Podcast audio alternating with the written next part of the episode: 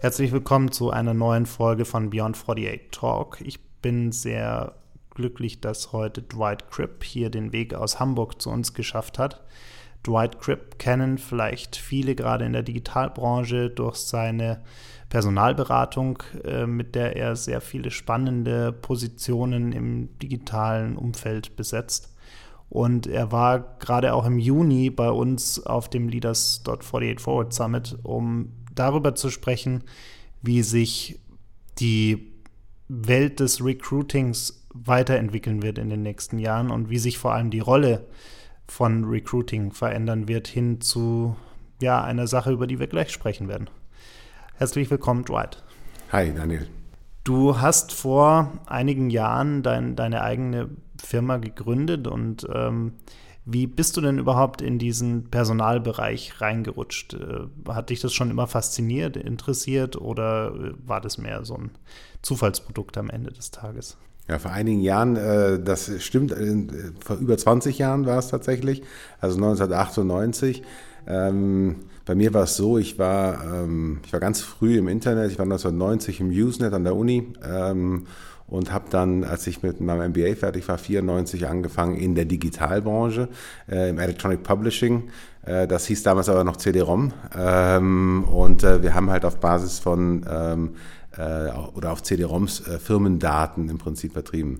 Und danach war ich bei einem Hersteller von High-End-Videokonferenzsystemen, was aber auch nicht über IP-Technologie ging, sondern über ISDN-Leitungen. Und irgendwie war bei beiden Firmen klar, dass ihre Technologie eigentlich abgelöst werden würde durch Internettechnologie. Und als ich dann Ende 1997 einen neuen Job suchte, sprach ich mit verschiedenen Personalberatern und die verstanden überhaupt nicht, was ich in der Internetbranche will. Und daraus ergab sich für mich eigentlich ein Bild, dass die Branche, die Personalberaterbranche, den Internetbereich noch überhaupt nicht auf der Uhr hatte. Und mit einigen Gründern gesprochen aus dem Internetbereich, sagten die genau das Gleiche. Und dann war irgendwann klar, da ist eine Lücke. Und dann habe ich halt Anfang 1998 die Beratung angefangen. 6 Monate vor Google. Gab es da so einen bestimmten, also du hast ja gesagt, du hast mit vielen gesprochen und die hatten das Digitalthema alle noch nicht so richtig auf dem Schirm. Aber hattest du auch aus deiner Erfahrung mit Personalberatern quasi als Mandant so ein paar Punkte, wo du gesagt hast, irgendwie machen die das nicht richtig? Also mal abgesehen von dem digitalen Fokus. Aber ja, klar. Es war fast immer enttäuschend. Ne? Also du hast im Prinzip Anfragen bekommen, du hast mit Leuten gesprochen. Ich glaube, was die meisten Personalberater, und da müssen wir auch selber immer wieder drauf achten, irgendwann vergessen, ist auch dieser Emotionszyklus, durch den auch Kandidaten gehen. Weil wir sprechen sie an, sie sind, eigentlich sitzen sie am Schreibtisch und machen gerade was, da sind unterwegs und kriegen auf einmal einen Anruf und wir versuchen sie zu interessieren für eine tolle neue Opportunity. Und wir bitten ja Leute eigentlich, sich damit zu befassen, ob sie ihr Leben verändern wollen. Also neuer Job, häufig neuer Standort, neue Verantwortung, neue Branche und so weiter. Und das setzt natürlich bei Leuten was in Gang. Die fangen an, sich damit auseinanderzusetzen. Wenn sie Interesse haben, dann meistens, weil das ein positives Bild für sie ist. Für uns Personalberater ist aber so ein Prozess natürlich A, was Alltägliches und B, wir müssen einfach in so einem Prozess einfach mit sehr vielen Leuten sprechen. Das heißt, per Definition sind die meisten, die wir sprechen, nachher nicht der Kandidat, den wir wirklich nachher besetzen. Und das vor Augen zu behalten und dann auch letztendlich den Kandidaten mit seiner Welt sozusagen zu respektieren, das ist ganz wichtig. Ich glaube, es gelingt uns meistens, es gelingt uns auch nicht immer, leider, aber meine Erfahrungen waren halt auch, dass es meistens bei den Personalberatern, mit denen ich gesprochen habe, nicht funktioniert hat. Jetzt haben ja viele von Personalberatern immer so das Gefühl, da kommt halt eine neue Stellenbeschreibung und dann ruft man mal 3 Leute an und einer davon wird schon irgendwie passen. Für all diejenigen, die so denken, magst du vielleicht mal kurz erklären, wenn ihr eine neue Stelle besetzen müsst, über welche Dimensionen sprechen wir da? Also wie viele Leute müsst ihr tatsächlich ansprechen im Schnitt, um wirklich auch den passenden Kandidaten zu finden?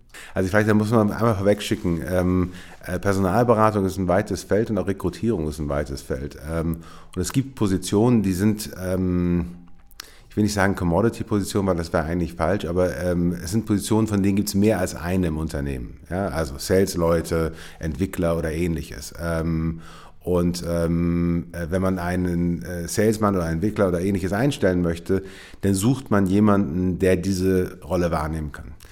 Wir arbeiten fast ausschließlich auf der ersten und zweiten Führungsebene in Unternehmen, also der C-Level oder eine Ebene darunter. Und insbesondere auch der C-Level, also sprich Vorstand- oder Geschäftsführungsebene, sucht man nicht einen Kandidaten, der den Job kann, sondern tatsächlich den besten verfügbaren Kandidaten für diesen Job. So, und da wird dann im Prinzip schwierig. Das heißt, wenn wir so ein Mandat übernehmen und wir suchen einen neuen CFO oder einen neuen CEO für ein Unternehmen, dann überlegen wir sehr genau, was genau braucht diese Person eigentlich an Erfahrung, an Persönlichkeit, an Kompetenzen und Ähnliches und in welchen Umfeldern glauben wir, diese zu finden. Und daraus ergibt sich im Prinzip, dass wir für eine typische CEO-Suche gucken wir wahrscheinlich, also aus der Ferne, sprich, wir überlegen, ob die Person passen könnte, 500 Personen. In die nähere Auswahl, sprich, wir setzen uns tatsächlich mit dem Werdegang der Person auseinander, mit dem Unternehmen auseinander, dem sie heute vielleicht vorstehen und schauen, inwiefern die Parameter, die uns wichtig sind, dort gegeben sind. Schauen wir uns vielleicht 200 an, die priorisieren wir. Richtig eng auseinandersetzen, tun wir uns dann nachher wahrscheinlich so mit ungefähr 80. Und das sind dann erste Vorgespräche, einfach sehen, besteht Interesse an so einem Dialog. Sind unsere Annahmen, die wir aus der Ferne getroffen haben, richtig? Und dann ist es wie so ein klassischer Trichter, der im Prinzip runterläuft, bis wir final 3 bis 5 Kandidaten haben, die in der Endauswahl sind. Wie lange dauert sowas in der Regel? Also der Prozess von erster Kontakt mit dem Kunden, wir übernehmen das Mandat, bis wir präsentieren unsere finale Auswahl, in der Regel 6 bis 8 Wochen. Dann braucht der Kunde in der Regel nochmal mindestens die gleiche Zeit für seine Gespräche. Das heißt, ein Projekt, was gut durchläuft, ist in 3 bis 4 Monaten, soweit das eine Unterschrift unter Vertrag kommen kann. Jetzt hast du ja im Juni so ein bisschen darüber gesprochen, dass gerade dieser Filterprozess, den du ja beschrieben hast, der kann ja eigentlich auch recht gut oder wird sehr gut von Algorithmen erledigt werden können. Also zumindest diese aus der großen Masse eine kleinere Masse zu machen. Und es gibt ja auch schon erste Startups wie Gromnia zum Beispiel in Italien, die genau in diese Richtung gehen und versuchen mit Algorithmen die passenden Kandidaten irgendwie zu matchen. Würdest du denn so weit gehen, dass man das bis zum letzten Schritt, also bis zu der kleinsten Auswahl über Algorithmen hinbekommen wird in den nächsten Jahren? Oder glaubst du, dass es immer noch diesen menschlichen Faktor geben muss am Ende, wo wirklich die Menschen, also diese 5 bis 10 vielleicht letzten Kandidaten, dass es da den Faktor nach wie vor geben muss, dass wirklich die Menschen miteinander sprechen, bevor man wirklich sagt, okay, einer von den beiden sollte es jetzt werden? Also ich glaube, der menschliche Faktor wird da nicht ersetzt werden. Ich glaube sogar, dass die Anzahl der Kandidaten, die ein Personalberater sich anschauen wird oder jemand, der fürs Recruitment im Unternehmen verantwortlich ist, sich gar nicht reduzieren wird. Das heißt, wir würden wahrscheinlich nach wie vor uns eng mit 80 Leuten befassen, um die runterzubringen auf die finalen 3 bis 5. Ich glaube, wo der Riesenunterschied sein wird, ich sagte vorhin, wir gucken uns aus der Ferne vielleicht so 500 Leute an, die Maschine kann sich halt aus der Ferne 50.000 angucken oder auch 500.000, wenn das sinnvoll erscheint. Und sie kann vor allen Dingen Parameter mit berücksichtigen, die wir heute eigentlich nur sehr schlecht abbilden können. Du kannst auf Basis von öffentlich verfügbaren Informationen wie Social-Media-Profilen, Aktivitäten, Analyse von Videos, die es auf YouTube gibt, wo die Person gesprochen hat und so weiter, kannst du wahnsinnig viele Rückschlüsse ziehen über Persönlichkeit, über Kompetenzprofile. Du kannst sehen, wer influenced diese Leute und wen influencen sie? Welches Standing haben sie in der Branche? Ich meine, Cloud ist, glaube ich, inzwischen 10 Jahre alt. Es war so ein früher Vorreiter in diesem Bereich, aber letztendlich zu sehen, welchen Einfluss haben Leute zu welchen Themen. All das kann eine Maschine viel, viel besser, als wir das irgendwie händisch können, weil wir müssten im Prinzip die ganzen Presserecherchen machen und so weiter. Das heißt, in dieser Vorauswahl ist, glaube ich, sehr, sehr viel Potenzial. Final wird die Maschine aber dann immer noch, wie gesagt, 80, 100, 200 Leute ausspucken, die wir uns nochmal näher angucken werden und auf die wir dann zugehen werden. Jetzt kann eine Maschine ja natürlich in der Regel nicht so gut Soft Skills bewerten. Also die man im Gespräch merkt, wie tritt die Person wirklich vor einem auf. Die Maschine ist aber sehr gut darin, all die harten Fakten, Erfahrung, Stationen, Netzwerkgröße, Aktivität und so weiter, solche Dinge zu beurteilen.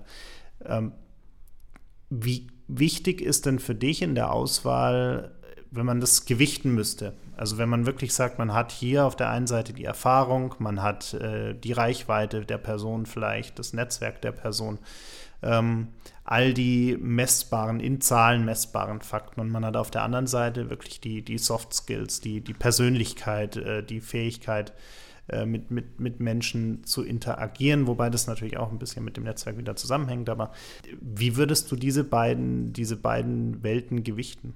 Also ich glaube tatsächlich gar nicht, dass die Maschine unbedingt schlechter darin ist, Soft Skills zu bewerten, weil letztendlich du kannst, Soft Skills sind häufig eine Reflexion auch von Persönlichkeitsmerkmalen. Und du kannst Persönlichkeitsmerkmale wiederum sehr gut ableiten aus Verhalten und auch aus Sprache. Nehmen wir jetzt an, wir suchen CEOs. Von vielen CEOs oder potenziellen CEOs gibt es tatsächlich Ton- und Videoaufnahmen. Die wiederum kannst du analysieren, wie sprechen sie, wie gehen sie Themen an, wie sehr sprechen sie über ich oder über wir oder über Dritte und so weiter. Also das heißt, an Sprachmustern, an Inhalten, an wie sie Dinge formulieren, kannst du viel ableiten. Du kannst, wie gesagt, es ist heute schon möglich, die verschiedenen Persönlichkeitstypen à la Myers-Briggs und so weiter auch anhand von öffentlichen Informationen, Social-Media-Profilen sehr treffgenau abzuleiten. Also von daher, ich glaube, die finale Auswahl, tatsächlich, wie wirkt jemand, das ist immer noch ein zutiefst menschliches Thema. Ja? Das hängt sogar zusammen mit Geruch, das hängt zusammen mit Aussehen, das hängt zusammen mit Stimmlage und so weiter. Und natürlich wird nachher ein Mensch noch irgendwann sagen müssen, ich möchte mit diesem Menschen arbeiten. Und als Intermediär, als Berater ist es mit unser Job zu sehen, wie gut passt das zusammen und da die Vorauswahl mitzuführen. Aber letztendlich, glaube ich, ist die Maschine da gar nicht so viel schlechter als Menschen.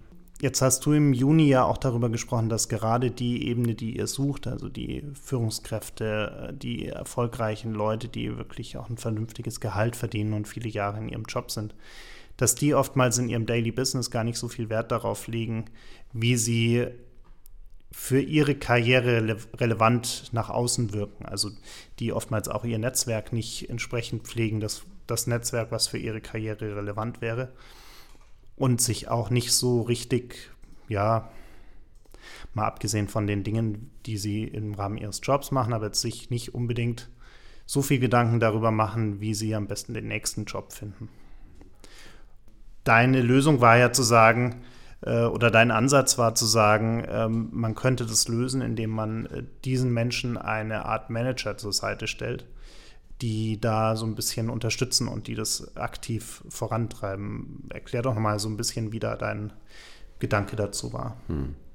Also im Prinzip, was wir beobachten, ist tatsächlich, dass Menschen, die in Jobs sind, die sie sehr fordern, und das sind in der Regel CEO-Jobs oder andere C-Level-Jobs in hohem Maß, dass viele von denen ihre gesamte Kraft und Aufwand und auch Passion letztendlich in diesen Job reingeben. Das heißt, wenn ich eine Organisation von einigen tausend Leuten führe, international, egal ob das nun ein investorengetriebenes Grown-up ist oder ob das einfach eine etablierte Mittelstandsunternehmung ist oder ein Konzern. Diese Manager sind so von ihrem Job und ihrem Alltag im Prinzip erschlagen, dass tatsächlich wenig Zeit bleibt für Dinge außerhalb. Wir haben zwar insgesamt so eine Besinnung auf das Thema Work-Life-Balance und Familie und Freizeit und Sport, aber die Realität ist, dass bei vielen dieser Personen das zwar stattfindet, aber in sehr reglementierten Rahmen. Das heißt, früh aufstehen, um Sport machen zu können, feste Regeln, dass gewisse Zeiten der Familie vorbehalten sind und Karriere findet da meistens keinen Eingang, also weil letztendlich die Zeit ohnehin so knapp ist. Gleichzeitig haben sie aber im Prinzip beobachten wir zwei Phänomene. Das eine ist, es gibt schon auch für diese sehr, sehr erfolgreichen Individuen immer noch Ziele, die sie noch erreichen möchten. Die werden aber latent vernachlässigt. Das heißt, das Ziel ist zwar da, es ist erkannt, aber man tut eigentlich nichts aktiv, um darauf hinzuwirken. Und das zweite Phänomen ist, dass in dem Moment, wo man aus dem aktuellen Job ausscheidet, was in solchen Positionen leider nicht immer freiwillig ist. Das ist einfach in einem investorengetriebenen Unternehmen kommt vielleicht irgendwann mal die Entscheidung aus dem Gesellschafterkreis, es geht uns nicht schnell genug oder sind nicht profitabel genug oder was auch immer und wir möchten eine Veränderung hier herbeiführen. In Konzernen werden Vorstandsverträge nicht verlängert oder man wird aufs Abstellgleis gestellt nach irgendeinem internen politischen Machtkampf oder Ähnliches. Und dass in diesem Moment, wenn das passiert, diese überaus erfolgreichen Menschen, die eigentlich auf so eine Bilderbuchkarriere häufig zurückblicken, merken, verdammt, ich habe gar keinen Plan B. Ich habe hier irgendwie voll drauf hingearbeitet und ich habe auch mit den Menschen, die eigentlich wichtig wären jetzt, den Kontakt nicht gehalten und ich habe gerade eine Niederlage erlitten. Und aus dieser Niederlage heraus jetzt Klinken putzen zu gehen, so empfinden das viele. Ja? Bei Kontakten anzurufen, die mir helfen könnten, das wäre ein Zeichen von Schwäche, weil sie wissen genau, ich brauche sie jetzt.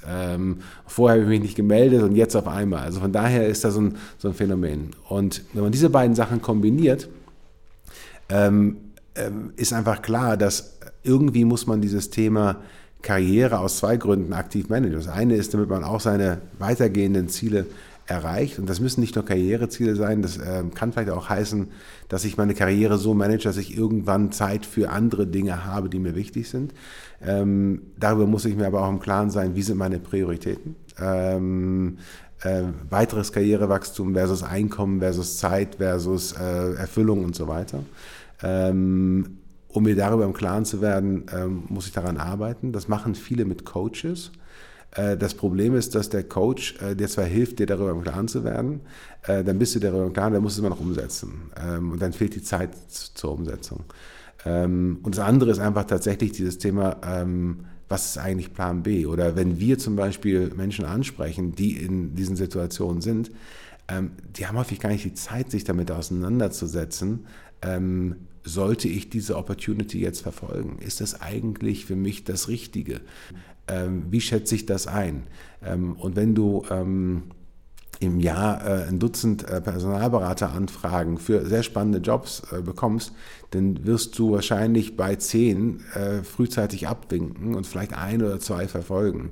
Aber sind das eigentlich die richtigen 1 oder 2? Ja? So, das sind alles so Fragen. Und aus Gesprächen mit diesen Leuten hat sich einfach ergeben, dass eine Unterstützung, eine dauerhafte Unterstützung dabei sehr wünschenswert wäre. Und wir kennen das ja auch aus anderen Bereichen. Wir kennen das von Künstlern, wir kennen das von Fußballspielern, wir kennen das von Schauspielern und so weiter. da wird häufig irgendwie angenommen, naja klar, der Tennisspieler ist halt vielleicht nicht der Schlauste, der braucht einen Manager, der irgendwie seine finanziellen Angelegenheiten managt, weil der ist halt, hat einen starken rechten Arm, aber ansonsten kann der nicht viel. Das ist aber falsch. Letztlich fokussiert sich der Tennisspieler darauf, das zu tun, womit er letztendlich aktuell sein Geld verdient und seine Freude rauszieht, und er spielt Tennis auf dem höchstmöglichen Niveau. Und genauso sollte ein Manager auf dem höchstmöglichen Niveau sein Unternehmen führen. Ja, und dieses andere Thema, das ist gar nicht sein Kernthema. Also sollte er das outsourcen an einen Manager, der ihn betreut. Wie würdest du dir die Zusammenarbeit in so einem, in so einem Setup konkret vorstellen? Also was würdest du quasi dann wirklich an konkreten Leistungen auf deiner Seite sehen, und was würdest du auch erwarten, was dann entsprechend der Mandant quasi zuliefern muss? Also letztlich ist es so, dass ganz am Anfang steht natürlich eine Bestimmung, was sind eigentlich meine Ziele? Das heißt, wo möchte ich hin in den nächsten 15, 20 Jahren? Was sind meine beruflichen Ziele? Was sind meine privaten Ziele? Was sind meine Motivatoren? Und wenn man das betrachtet, dann kommen relativ viele scheinbar nicht zusammenhängende Punkte. Ja, das kann vielleicht zu tun haben, Karriere ist relativ einfach. Da haben die meisten Leute ein gewisses Ziel vor Augen. Sie möchten eine Position X in einem Unternehmen Typus Y haben. Oder sie möchten eine bestimmte Summe Geld verdienen oder ähnliches. Das ist jeder anders gestrickt, oder einen Impact on the World haben, whatever. Aber Karriereziele haben wir alle ziemlich klar. Dann kommt dazu, je nach Alter, ich möchte Familie, ich möchte nicht Familie, wie soll diese Familie aufgestellt sein, was ist eigentlich mein Bild für mein Privatleben, an welchem Ort soll das sein? Ja, ich höre immer wieder von Kandidaten, die sagen, ja, also eigentlich will ich auch gerne mal ins Ausland. Ja, und das ist aber so ein diffuses, wir möchten gern mal weg. Ja, aber da ist keine Auseinandersetzung damit, ja, was heißt denn das und wie komme ich da hin und was heißt das eventuell für Familie und wie machen wir das und in welchen Phasen ist es eigentlich möglich? Also das heißt, dann kommen vielleicht noch solche Sachen wie gewisse Fragen von Sozialprestige dazu. Ja? Eigentlich tief in meinem Inneren möchte ich, irgendwelche öffentliche Ämter begleiten, oder ich möchte irgendwie im Beirat von einer Charity sein, oder ich möchte kulturell aktiv sein, oder ich möchte als Kunstmäzen wahrgenommen werden, oder. Ja? Auch da ist jeder wieder ganz individuell getrieben. So, und das alles zu sortieren und wirklich zu sagen, so, was sind da eigentlich die ganzen verschiedenen Punkte, die du erreichen möchtest? Und dann einen Plan zu machen, wie erreichen wir die? Also wie priorisieren wir die, aber wie erreichen wir die auch? Und für persönliche Entwicklung bzw. Entwicklung in der Karriere oder für zum Beispiel Ämter in Beiräten oder ähnliches, brauchst du eine gewisse Visibilität, du musst für gewisse Themen wahrgenommen werden. Das bedeutet wiederum, du musst dich dazu äußern, du musst dich auch dabei auskennen. Und das runterzubrechen in tatsächlich planvolles Vorgehen. Wie bekommen wir das hin, dass das auch tatsächlich passieren wird? Und unsere Zusammenarbeit ist oder wäre so, dass wir im Prinzip für diese Personen kontinuierlich arbeiten. Das heißt, wir werden kontinuierlich übers Jahr bezahlt, aber es ist auch kontinuierlich ein Team da, was letztendlich diese Themen vorantreibt. Das heißt, sicherstellt, dass die Person die richtigen Speaking Engagements bekommt, dass die Person sich mit gewissen anderen Meinungsmachern vielleicht trifft, um erst daraus zu lernen, später selber Meinungen mitzumachen in einem gewissen Bereich. Dass das Netzwerk aktiv aufgebaut wird. Wen müsstest du eigentlich kennen? Mit wem müsstest du dich austauschen? Wer ist wichtig? Welchen Benefit bringst du diesen Personen? Wie bringen wir euch zueinander?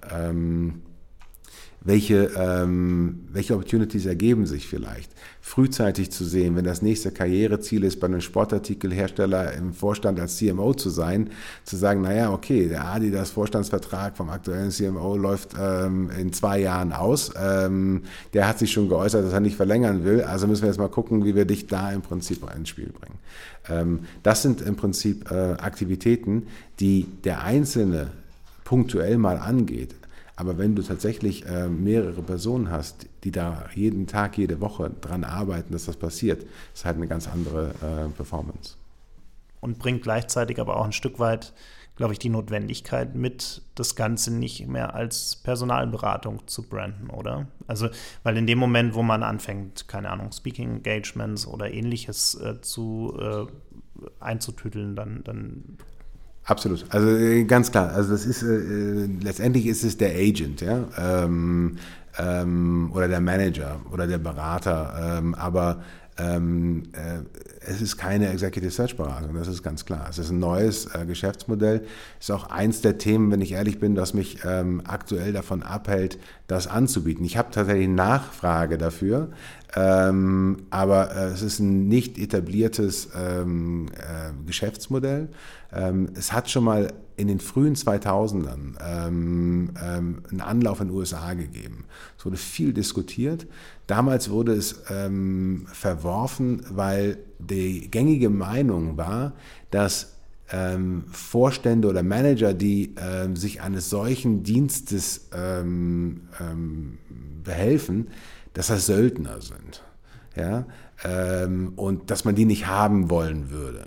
Ich glaube, 20 Jahre später sind wir in einer Situation, wo die Zusammenarbeit zwischen Unternehmen und Mitarbeitern ohnehin transaktionaler irgendwo geworden ist. Auf der einen Seite sind wir zwar sehr wir und New Work und so weiter, aber letztendlich eigentlich ist jeder so seine eigene kleine Unternehmung und das ist, es ist akzeptierter, ja, dass wenn ich heute in ein Unternehmen eintrete, ich nicht 30 Jahre da bleibe oder wenn ich 30 Jahre da bleibe, dann, weil es auf Augenhöhe für beide Seiten die richtige Entscheidung ist. Und ich glaube, da hat sich die Stimmung geändert. Jetzt macht ihr ja momentan viel Beratung im Digital, also viel Personalberatung für den digitalen Bereich. Was würdest du denn sagen? Wir sind in einer Zeit, wo sich extrem viel verändert, wo sich Technologie extrem schnell weiterentwickelt, wo man Experten an allen Enden braucht, um überhaupt zu verstehen, was bedeutet das für mein Business, was bedeutet das irgendwie für meine Produkte, wie kann ich mich weiterentwickeln, was kann ich vielleicht für neue Produkte, neue Geschäftsmodelle entwickeln. Was würdest du denn heute einem, angenommen, du hättest jetzt jemanden, den du entsprechend beraten würdest, wie würdest du ihn denn beraten, dass er am Ball bleibt? Also was würdest du ihm empfehlen, um wirklich zu verstehen, wie sich die Welt weiterentwickelt und da entsprechend auch relevant zu bleiben und nicht in 5 Jahren zu sagen, also irgendwie das mit AI habe ich ja damals nicht verstanden und irgendwie hat mich das auch nie so interessiert und jetzt stehe ich auf einmal da und AI ist Teil von fast allen Geschäftsmodellen, als ein Beispiel von vielen. Also ich glaube letztendlich, da hilft nur der Austausch. Ja? Man kann natürlich zu jeder Technologie irgendwelche Whitepapers lesen oder sich schlau machen.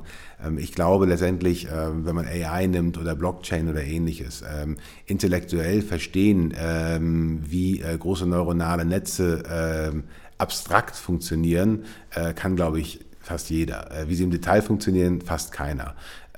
Aber das eigentlich Wichtige ist ja, was heißt denn das in der Anwendung? Wie verändert das ein Business? Also das zu verstehen. Und von daher, glaube ich, ist dort der Austausch mit Practitioners, also mit Leuten, die wirklich aktiv damit arbeiten und nicht mit Beratern, die darüber sprechen können und nicht mit Technologen, sondern wirklich mit Leuten, die sagen so, das ist der Business Impact, den wir davon hatten. Ja, früher haben wir das so gemacht, jetzt können wir es so machen und wenn die Entwicklung so weitergeht, dann können wir in 5 Jahren Z machen. So, ich glaube, dieses Verständnis zu bekommen, das ist wichtig. Und leider ist es halt so, dass auf vielen Konferenzen hört man eigentlich mal Vorträge von Anbietern, die irgendwelche Produkte pushen wollen, oder von Evangelists, ja, die irgendwie bunte Bilder malen, aber man hört relativ wenig von Leuten, die es wirklich anwenden und die ganz konkret benennen können. So, das war unser Problem. Ja, so haben wir es in der Vergangenheit gelöst oder nicht gelöst, und jetzt lösen wir es mit Hilfe der Technologie besser. Und das ist, glaube ich, der wesentliche Punkt. Würdest du sagen, dass sich generell Führungskräfte, gerade erste, zweite Ebene, sich entsprechend ausreichend heute austauschen und weiterbilden, um eben genau dieses Verständnis zu haben? Oder würdest du sagen, da sind viele, die das so ein bisschen schleifen lassen? Da sind wir wieder beim gleichen Phänomen wie vorher. Letztendlich der Tagesjob nimmt in der Regel bei den meisten so viel Zeit ein, dass man sich ungenügend mit den einzelnen Themen auseinandersetzt. Und gerade solche Austausche, von denen ich gerade sprach, die sind ja nicht leicht herzustellen. Ja? Das ist der Grund, warum Foren, die das schaffen, sehr viel Geld dafür verlangen, dass man daran teilnehmen kann, weil es halt schwierig ist. Und ich glaube letztlich, dass es allerdings auch ein Stück weit ein Training ist. Also das heißt, wenn man in die Angewohnheit fällt, das zu tun, dann kommt man auch in einen Kreislauf. Und man selber hat ja auch einen Beitrag, den man leisten kann. Und man wird letztendlich als Beitragender gesehen und nicht nur als Konsument. Wenn ich auf eine Veranstaltung gehe, wo auf der Bühne Leute stehen und ich sitze im Publikum, dann konsumiere ich das. Wenn ich aber am Zahn der Zeit bleibe und mich informiere und austausche und auch meine eigenen Erfahrungen damit reinbringe, und ich letztendlich davon lerne, was ich sehe und es anwende und wiederum diese Anwendung teilen kann, dann bin ich in so einem Virtuous Circle. Und ich glaube, da muss man reinkommen, dass man als Person oder als Person zuerst und als Unternehmensrepräsentant als zweites im Prinzip ein gern gesehener Ansprechpartner ist, auf den Leute zugehen. Okay. Das heißt, wie sehen für dich jetzt momentan die nächsten Schritte aus, um diese Idee voranzutreiben? Also die Idee, dass das... Ja, also tatsächlich ist es, und da sind wir dann wieder beim Thema Unternehmertum, also Cribb Personalberatung, wir sind halt sehr gefragt im Moment, das heißt, wir haben viele spannende Mandate, an denen wir arbeiten, und wie viele Unternehmen ist halt die Frage, ein Stück weit disrupten wir unser eigenes Businessmodell, ja oder nein, und was passiert, wenn wir das tun? Ich habe letztendlich auch noch Partner bei mir im Business. Wir glauben alle, dass dieser Weg funktionieren kann. Aber wir sind tatsächlich noch in der Entscheidungsphase, ob wir diejenigen sind, die es final anbieten werden. Und wenn andere es tun, freue ich mich eigentlich auch, weil ich glaube, es ist eine wirklich sehr sinnvolle Aufgabe. Und ich werde auch unterstützend tätig. Aber ich glaube, die Wahrscheinlichkeit ist nicht so gering, dass ich es tatsächlich irgendwann umsetze. Dann sind wir gespannt, was kommt. Dankeschön. Vielen Dank für das Gespräch. Danke dir, Daniel.